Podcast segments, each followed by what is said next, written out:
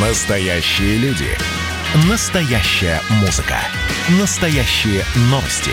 Радио «Комсомольская правда». Радио про настоящее. 97,2 FM. Культурный код. Тот, кто разгадает его, будет править миром. Ведущий проекта, режиссер, художественный руководитель театра «Модерн» Юрий Грымов. Добрый вечер. Мы начинаем нашу программу. Напоминаю, что это прямой эфир «Комсомольской правды». Вы нас можете слушать каждый вторник и пятницу с 17 до 18.00. Сегодня мы поговорим о науке, людях, да, науке, потому что культурный код без этого просто невозможен. Да? Мы так много сделали программ про искусство, про писателей, режиссеров, актеров, театры, ну, много всего, а про науку как-то мы уходили. Хотя последний раз, помните, мы говорили с вами с педагогами про историю, про учебники истории, помните, после критики президента.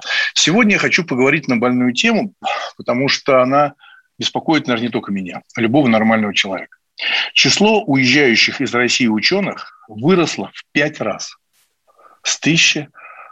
Выросло в 5 раз с 2012 года. Это очень много, как мне кажется, или это естественно. Поэтому мы сегодня решили связаться с председателем профсоюза работников РАН Виктор Петрович Калинушкин. Добрый вечер, Виктор Петрович. Добрый вечер.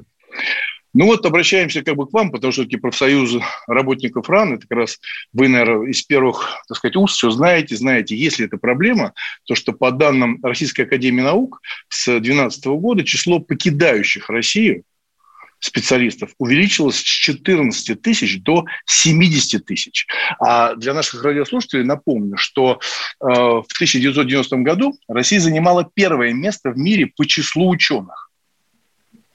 Их было около миллиона, 992 тысячи.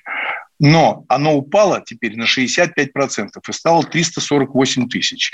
Эти данные, скажите, пожалуйста, Виктор Петрович, повод для беспокойства? Безусловно. Безусловно, это повод для беспокойства. Все мы понимаем, но я надеюсь, это понимает большинство, что высокий уровень жизни в стране, высокий уровень независимости страны – это в первую очередь ее технологические возможности. И всем, опять же, хорошо известно, что высокоразвитые страны все имеют хорошую науку.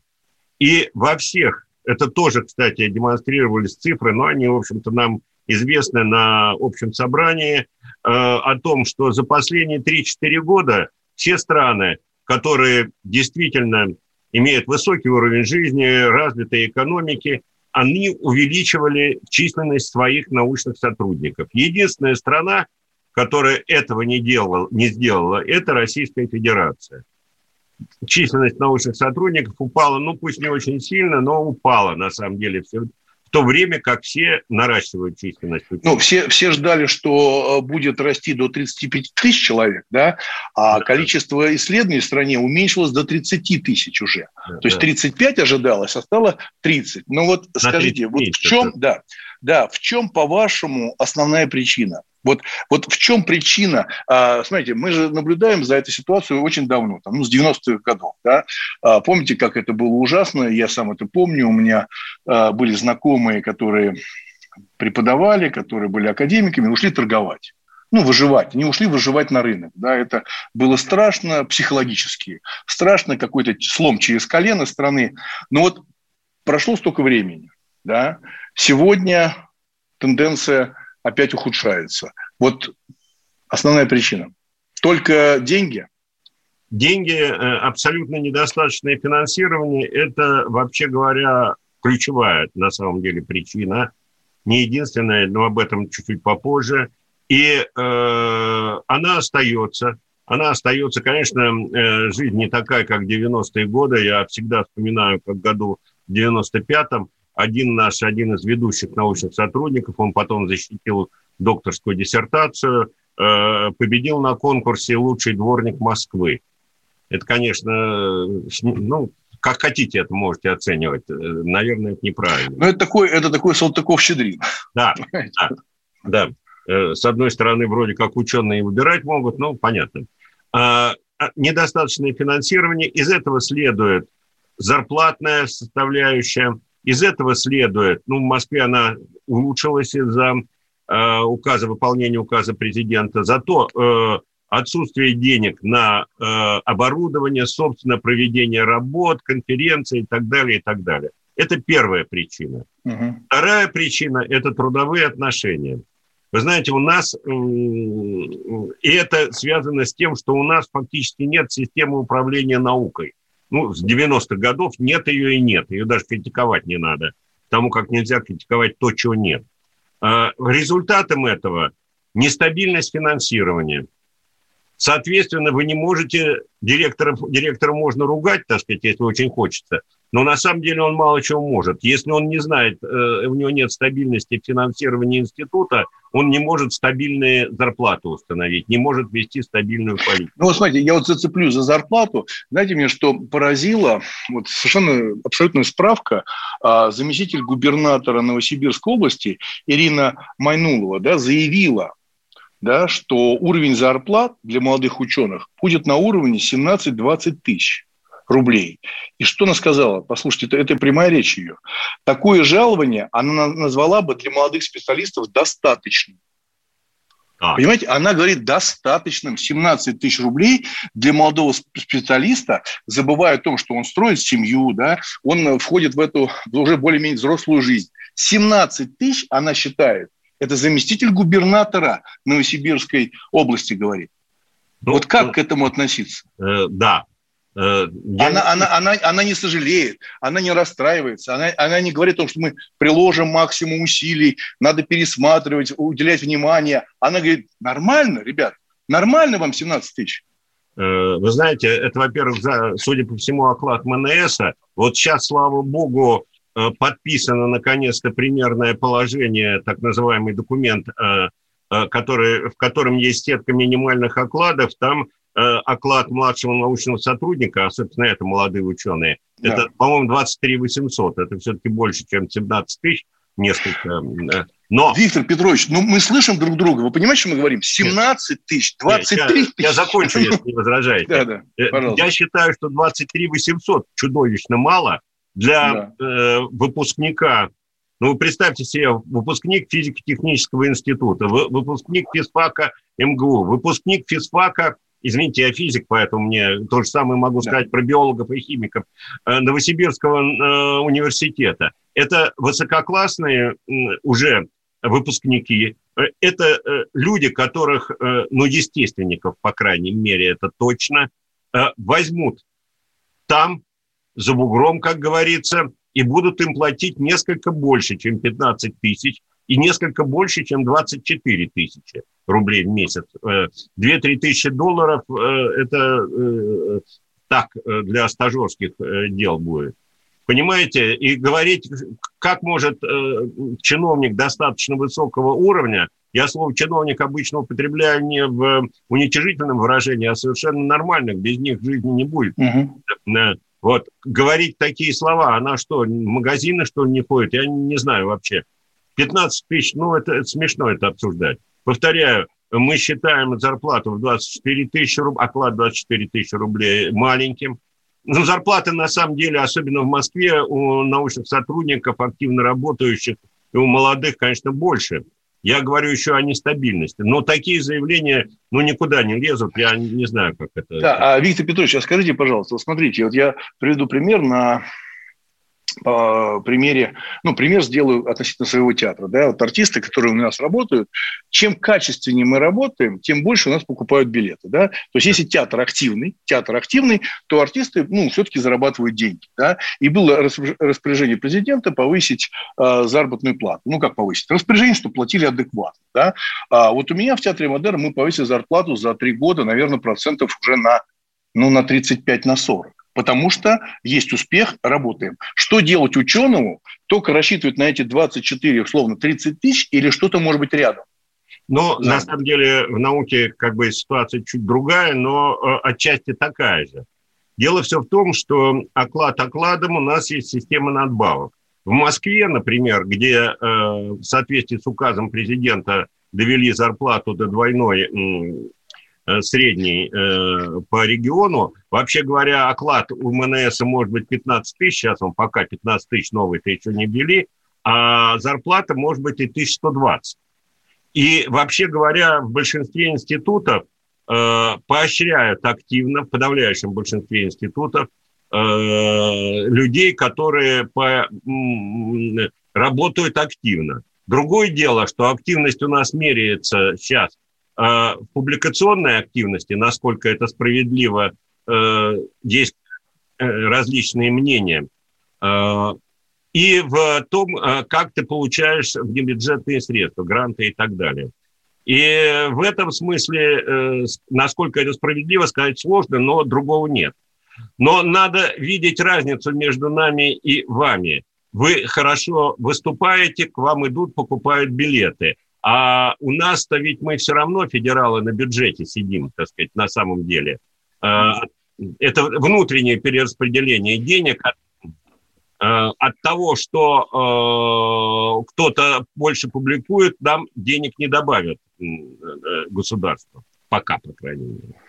Ну, на самом деле, вот мы говорим сейчас про зарплаты, и сейчас мы ученых, мы прервем на небольшую паузу, это программа «Культурный код», прямой эфир «Комсомольской правды». Говорим про число уезжающих из России ученых. Не переключайтесь.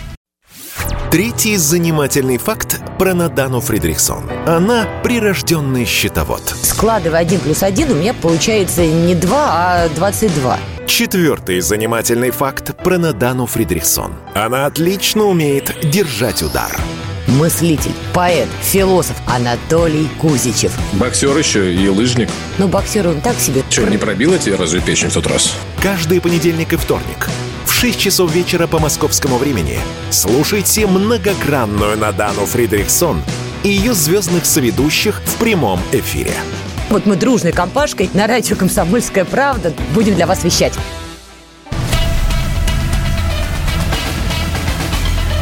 Культурный код. Тот, кто разгадает его, будет править миром. Ведущий проекта, режиссер, художественный руководитель театра «Модерн» Юрий Грымов. Добрый вечер. Продолжаем нашу программу в прямом эфире радио «Комсомольская правда». Число уезжающих из России ученых выросло в 5 раз с 2019 года. Это, конечно, печально. Мы еще не пытаемся разобраться, так ли это и что для этого делается и государством, и как реагируют на это сами ученые. У нас в гостях Виктор Петрович Калинушкин, председатель профсоюза работников РАН. Вот, Виктор Петрович, скажите, пожалуйста, а есть ли статистика, сколько ученых возвращается в Россию? Ну, соотечественников, допустим, или просто даже иностранцев, которые приезжают. А то мы все о плохом. Может быть, все-таки идет приток и к нам? Ну, такой статистики напрямую, наверное, нет. Или, по крайней мере, я ее не знаю. Но, как известно, мы можем посмотреть по нашим рановским институтам. Это, конечно, штучный товар.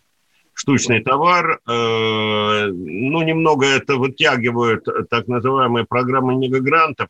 Но она искусственная все-таки. Насаждение, когда ученый за рубежом может здесь получить большой грант, ему легче, чем нашему российскому ученому это сделать в силу ряда причин. И тогда он 4 месяца должен работать в России. Это немного не то, это с моей точки зрения просто людям, ну хорошо, хоть это делается. А так это штучный товар, это достаточно малое количество людей, и более-менее как-то это чувствуется, когда эти люди в силу возраста теряют свои позиции там, на Западе. Тогда они достаточно часто уже возвращаются. Это уже... Скажите, Виктор Петрович, а скажите, а какой механизм? Мне просто интересно, вот ученые уезжают на Запад. Это как? Как в 70-е уезжает, в общем, по турпоездке или командировку остается, или он ведет переговоры, он увольняется? Механизм, как вот он уезжает? Сейчас все просто. Рассылается свое резюме, это один такой массовый путь, так сказать, достаточно. Тебе приходит приглашение, если ты студент, например. Ты после окончания, получения диплома, так сказать, выезжаешь, уже на место договорился. Есть другие варианты, так сказать, договариваться. Ты ездишь на конференции, если ты научный сотрудник, встречаешься с людьми, договариваешься уже в непосредственном виде. Есть вариант, так сказать, даже через научных руководителей своих там то же самое делают. Это сейчас не проблема, а что сейчас? Студенту вообще просто после защиты диплома нашел место, уехал, ну, тут увольняться надо.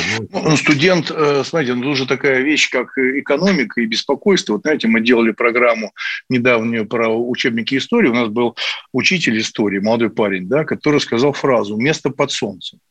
Надо искать место под солнцем. Ну, понимаете, да, есть такая фраза. Да. Так вот, я им говорю, подожди, как место под солнцем? Я понимаю, о чем вы говорите. Но государство должно же быть как-то обеспокоено того, что происходит. Вот на каждого ученого, ну, специалист, который уезжает за границу, насколько я знаю, 300-400 тысяч долларов государство теряет. То есть его готовили, учили, образовывали, он начал работать, а потом покидает страну. Это же колоссальный ущерб для страны. Безусловно. Безусловно. А как... А вот ну, просто какие-то инициативы государство применяет, да, условно говоря, кого-то там ну, заставляют ну, контракт подписать о том, что должен отработать практику или вернуть деньги. Ты уехал за границу, тебя принимают то научное сообщество, верни деньги. Ну, это же нормально, если в него вложили деньги государство. Значит, такой практики, насколько я знаю, нет. Такие разговоры иногда поднимаются, но считается, что это отрыжка советского строя, и этого делать нельзя там. Это, ну, вот такой подход.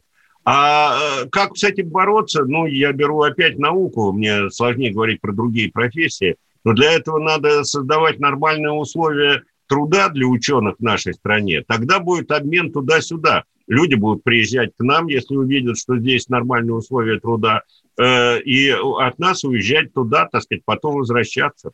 Это нормальный был бы обмен, но у нас игра получается практически в одни ворота.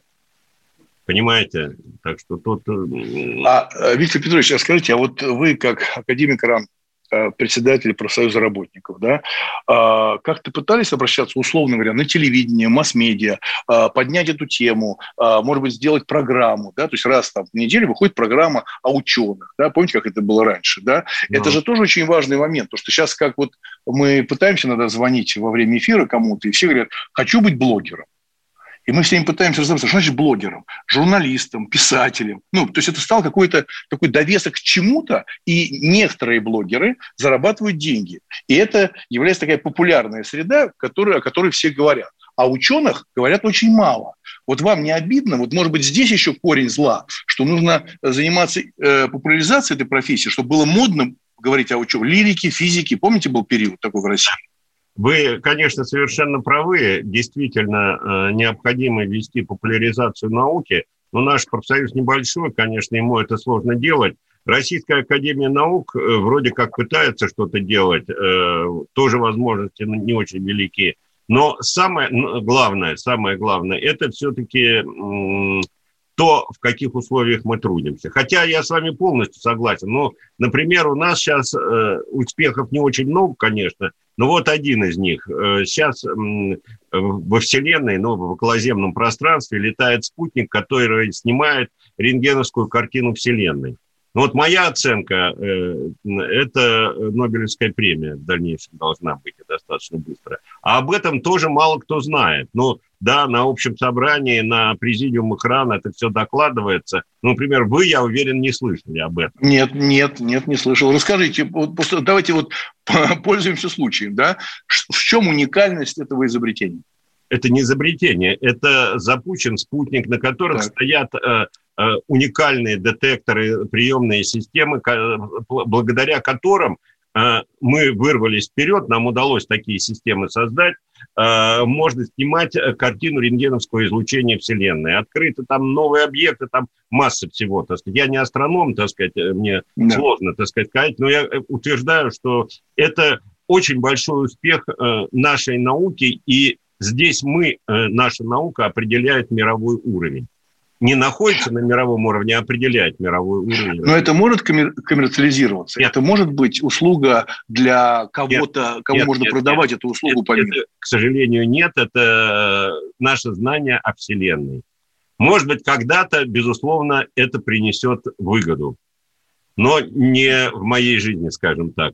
Боюсь, что вам 100 лет жизни, но и не в вашей тоже. Да, Виктор Петрович, скажите, вот я же... Извините. Смотрю... Да. ведь я представляю Академию наук, так сказать, я работаю в Академии наук, это фундаментальные исследования. Да, мы, наверное, должны заниматься и занимаемся частично и тем, что идет в практику, но все-таки наша проблема еще популяризации состоит в том, что мы от практики достаточно далеко. Понимаете, да? Да. Вот, да. Да, Виктор Петрович, а вот смотрите, вот в новостях я часто слышу про достижения оборонной области, да, оборонки, да, изобретаются какие-то ракеты и так далее. А это же тоже ученые, это же тоже люди, которые работают наверняка и в Академии РАН, и наверняка там много молодых специалистов, которые повышают оборонную способность страны. Ага. Да. Ну, там нормально с зарплатой в оборонке, кто работает ученый на оборонку? Давайте так, я, конечно, недостаточно хорошо осведомлен о том, какие там зарплаты. Насколько я знаю, они больше, чем в институтах Российской академии наук. И вообще считается, что работы в рамках гособоронзаказа научно-исследовательские оплачиваются лучше, чем в среднем, так сказать, работы научно-исследовательские. И насколько я знаю лично, ну тут уже я не так компетентен и недостаточно компетентен, там есть молодежь, там большие зарплаты, там люди действительно работают очень напряженно, но и результаты какие-то есть. Ну, мы видим, мы слышим про эти результаты, просто, может быть, на примере оборонки, вот помните, сколько было таких комичных ситуаций с космосом? Да, ну, помните, да, сколько было курьезов, о которых смешно. С одной стороны воруют, а с другой стороны все над этим смеются. Но это же тоже люди науки там. В космической отрасли же это люди науки работают. Там тоже должно же нормально быть с зарплатами, а при этом мы говорим 17-23 тысячи для молодого ученого. Ну, странно как. Меня не соединяются как-то все это. Нет, но в оборонке, в московской, точно не 17 тысяч молодых ученых. Это я могу вам гарантировать. Думаю, что в Новосибирске тоже ни о каких 17 тысячах в оборонном комплексе речи не идет, так сказать. Наверное, это все навеяно выступлениями дамы из Новосибирского академгородка, которая задала определенные острые вопросы президенту Российской Федерации или высказала свое мнение, достаточно острое по ситуации в науке, и которое во многом справедливо. Вот. Ну, но реакция совершенно странная. Но все-таки утверждать, что 17 тысяч – это достойная зарплата для выпускника одного из ведущих, ну, в науку должны идти выпускники ведущих вузов страны, но это просто смешно. Это, ну, точнее, это не смешно даже, это я так. Это грустно. Это реально грустно. Большое спасибо. У нас в гостях был Виктор Петрович Калинушкин, председатель профсоюза работников РАН. Большое спасибо. Но я думаю, что все-таки будет что-то налаживаться. Да, мы говорим об этом сейчас в программе. Вообще, я читал несколько статей об этом, что надо, конечно, бить тревогу, потому что, как часто обсуждается там какая-то модная индустрия, и говорится, от кутюр должно быть. Правильно. Высокая мода должна быть, чтобы было предапорте. Но страны не будет, если не будет науки. Да? Поэтому надо вкладывать то, что даже где невыгодно. Маленькая пауза, не переключайтесь. У нас следующий гость. Просыпайтесь, вставайте, люди православные! В эфире радио «Комсомольская правда». Я Сергей Мардан. Прогноз на 2021 год вас не порадовал, я надеюсь. Конвойные в белых тулупах, лающие овчарки, прожектора шарят по белой пустыне. Давайте уже вот по-нашему, по-русски скажем. По-русски. Врагам и изменникам Родины нет и не будет пощады. Руки прочь от Егоды. У него нашли огромный дилдо в шкафу, а вообще он отмазывал заключенных и пил с ними коньяк. Каждое утро в 8 часов по Москве публицист Сергей Мардан заряжает адреналином на весь день. Мне кажется, это прекрасно.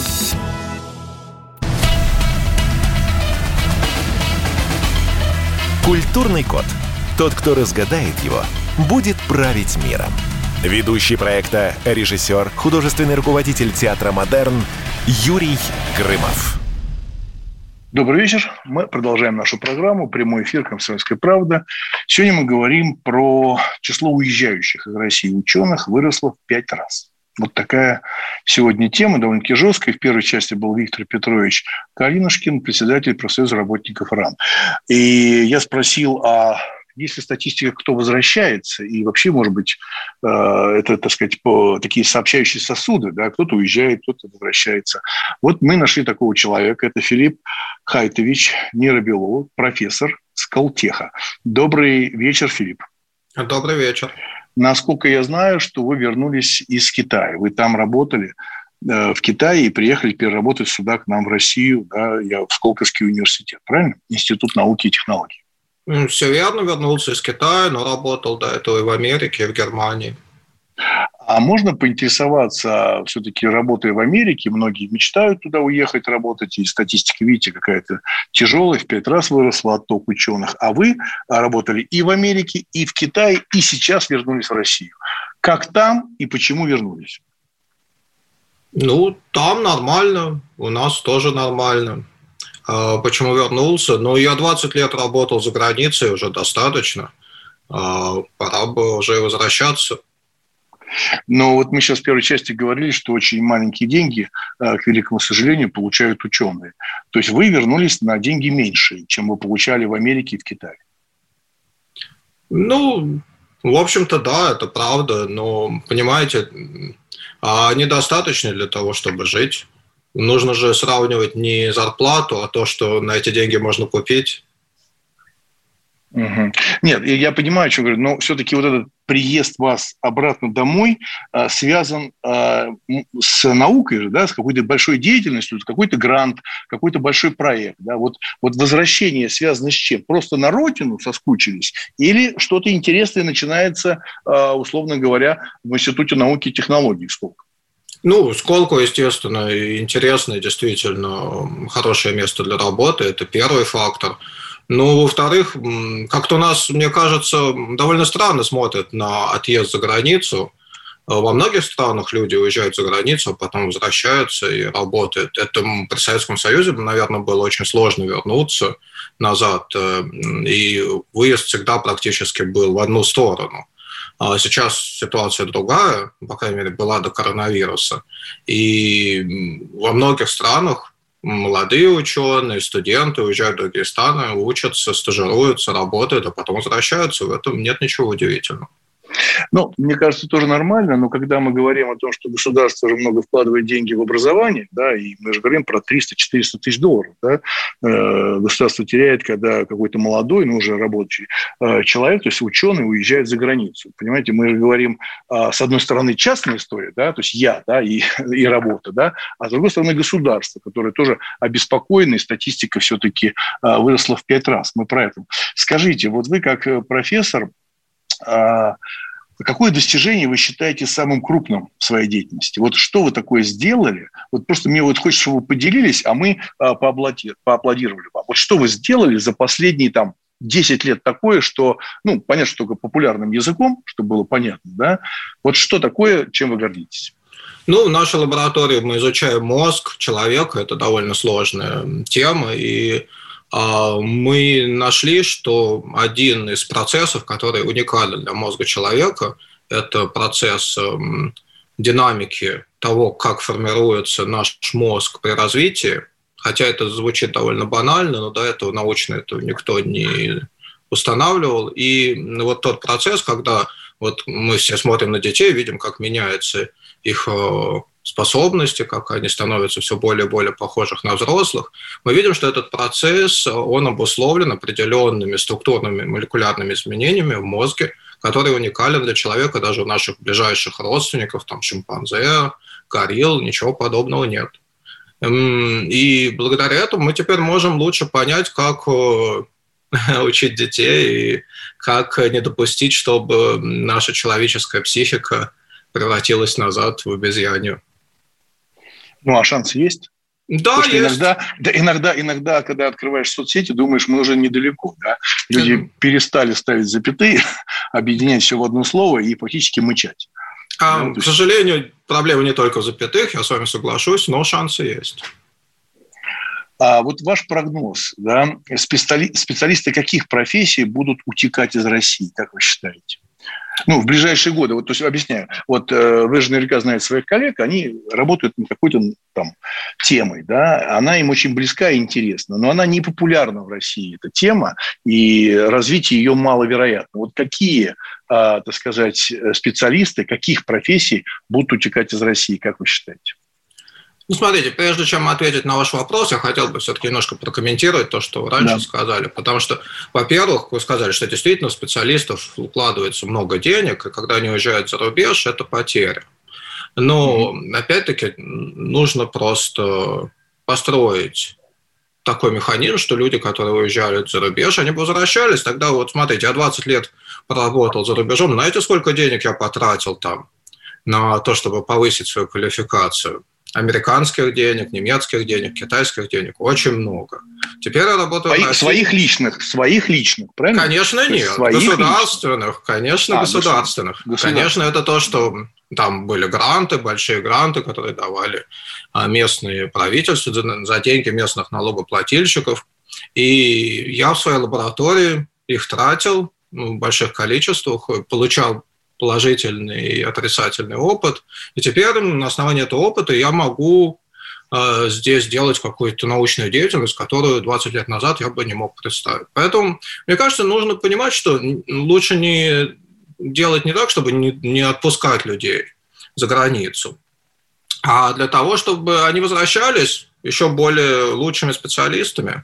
И, например, в Китае построена целая государственная программа по возвращению китайских ученых, молодых и заслуженных из-за рубежа.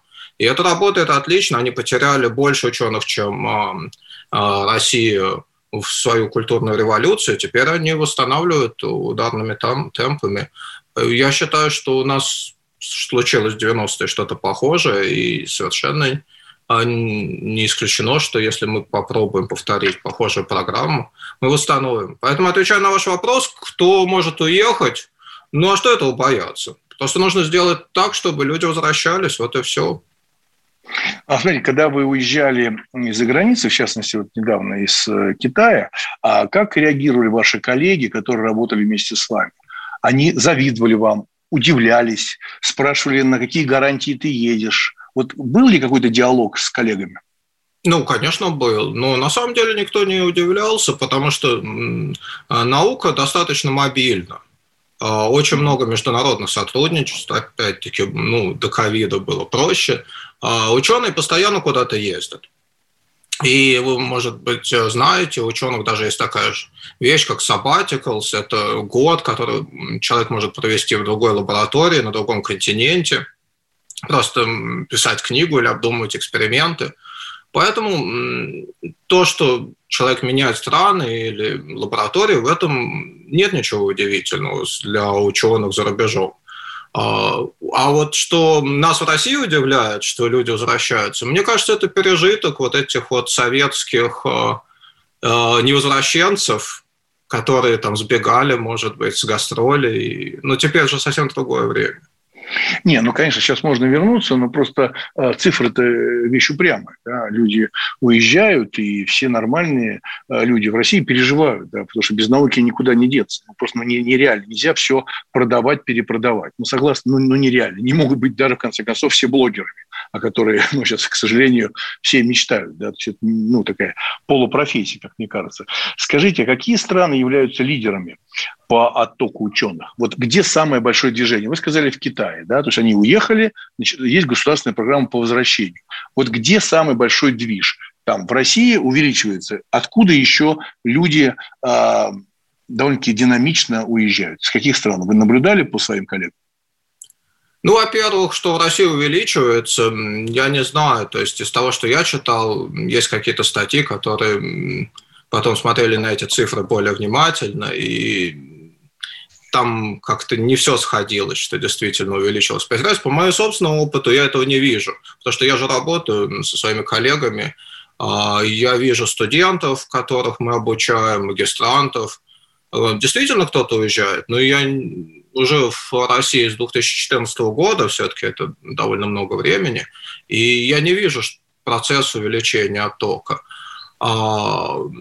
Ну, конечно, какие-то профессии более востребованы, наши математики, наши компьютерщики. Чем более человек квалифицирован, тем более он будет востребован за рубежом. Если люди ничего не умеют, они не будут востребованы. А считаете ли вы, что профессия ученого, модная профессия в России? Я думаю, да.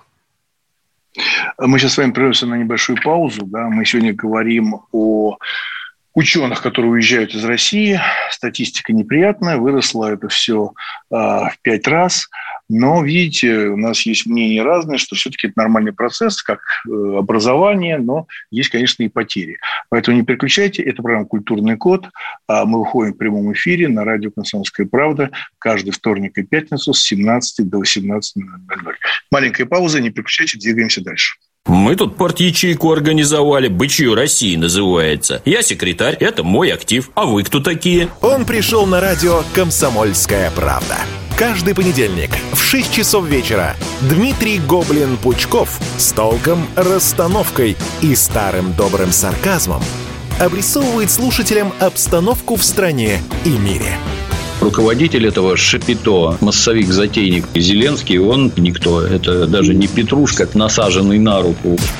Гражданин Байден, который публично называет президента Российской Федерации убийцей, тоже как-то, на мой взгляд, немножко не в себе. Вызывают изумление коммунисты, которые стоят с монархистами, нацистами, гомосексуалистами. Вас-то что туда принесло? Я могу понять, чего хотел Владимир Ильич Ленин. Полного изменения общественного строя. Вот это вот действительно серьезная задача. Каждый понедельник в 18.00 по московскому времени. Подключайтесь. Гоблин плохого не посоветует.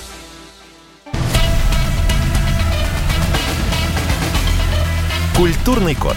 Тот, кто разгадает его, будет править миром. Ведущий проекта, режиссер, художественный руководитель театра «Модерн» Юрий Грымов. Добрый вечер. Мы продолжаем нашу программу «Культурный код». У нас в гостях сегодня Филипп Хайтович Неробелов, профессор Сколтеха, да? Скажите, пожалуйста, вот как вы считаете, почему на том же телевидении, да и на Ютубе все меньше и меньше программ, связанных как-то с научными викторинами, наукой и так далее? Вот с чем это связано, по-вашему? Вот вам не обидно, что этому мало в масс-медиа уделяется времени? Я не могу сказать, что я заметил. Я не слежу за динамикой. Но есть научные каналы, есть в интернете прекрасный ресурс «Постнаука», например, и другие, которые сейчас, например, вот в том же парке Зарядье открылась школа «Сириус» открывается.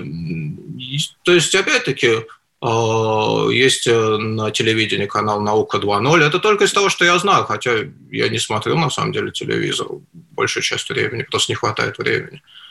Поэтому... И даже те... Вы знаете, вот иногда вот у меня берут какие-то интервью для Ютьюба, и я думаю, их вообще никто не будет смотреть.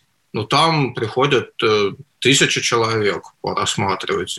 Это меня поражает. Поэтому я не могу сказать, что совсем нет интереса. Наверное, вам виднее, что есть такая динамика. Но, может быть, это все мигрирует в интернет на какие-то более независимые платформы. В интернете там это развивается, но статистика все-таки такая, она... жесткое, потому что все меньше и меньше этому уделяется внимание.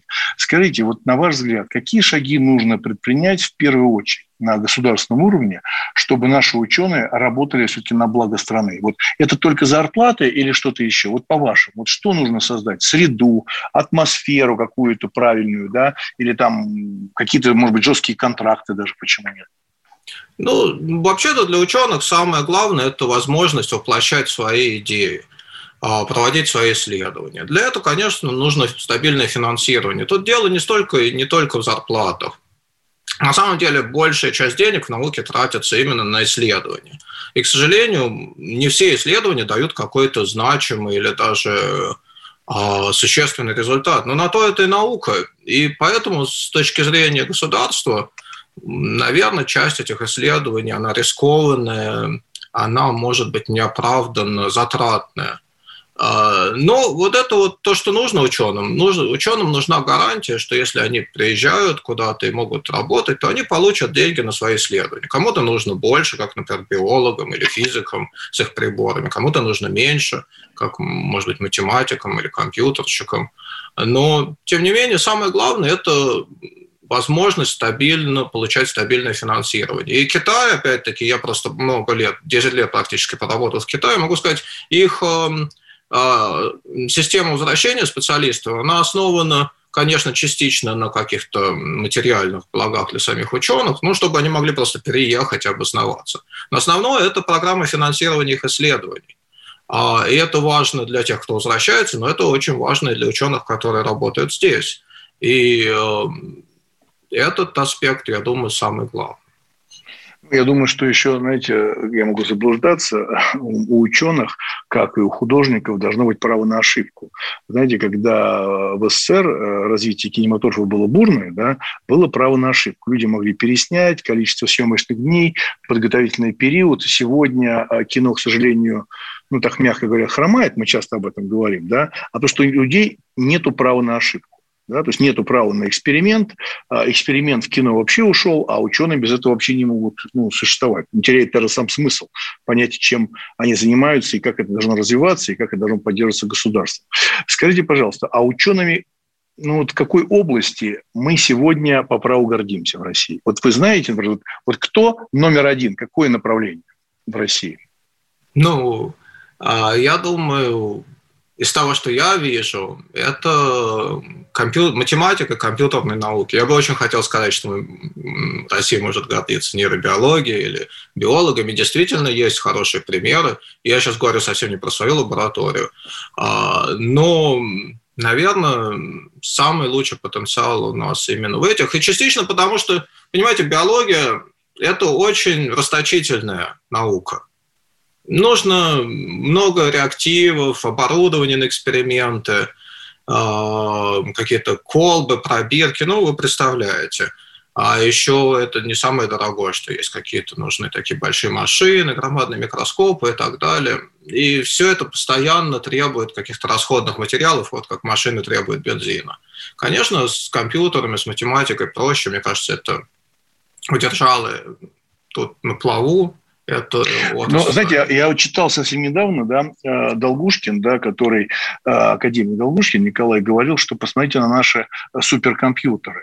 Они не входят даже в десятку мирового рейтинга. Он говорит про Японию, США, Китай, Германию. Нас обошла даже Саудовская Аравия. Вот он пишет про суперкомпьютеры. Это правда? Ну, я биолог, поэтому... Да. Так как у нас в Сколтехе есть очень большой департамент именно вычислительный и наук, и информации, я могу сказать, что на самом деле суперкомпьютер – это в некотором роде такая дорогая вещь с очень большой специализацией. Ну, как авианосец, например. Действительно, у Америки есть много авианосцев, но у них очень специализированные функции. Поэтому, если мы только будем сравнивать суперкомпьютеры, то, конечно, это нам абсолютно не дает полной информации о том, чем математика и ученые, работающие с данными, могут заниматься. На самом деле, иногда больше просто обычных компьютеров, ну, конечно, таких компьютерных кластеров, компьютерных систем, чем один большой суперкомпьютер, могут работать более эффективно. Тем более сейчас создаются же новые архитектуры компьютерные, частично подогнанные под искусственный интеллект. Поэтому... Те существующие суперкомпьютеры – это не ответ на все вопросы. Большое спасибо. Мы сегодня говорим о науке, о людях науки, которые, к сожалению, уезжают. Но, видите, кто-то и возвращается, и радуется этому. Большое спасибо. У нас в гостях был Филипп Хайтович, профессор Сколтеха. Большое спасибо. Всего самого наилучшего вам, чтобы все-таки вы дольше работали с нами и у нас в России. Большое спасибо вам. Спасибо. Культурный код. Тот, кто разгадает его, будет править миром. Ведущий проекта, режиссер, художественный руководитель театра «Модерн» Юрий Грымов.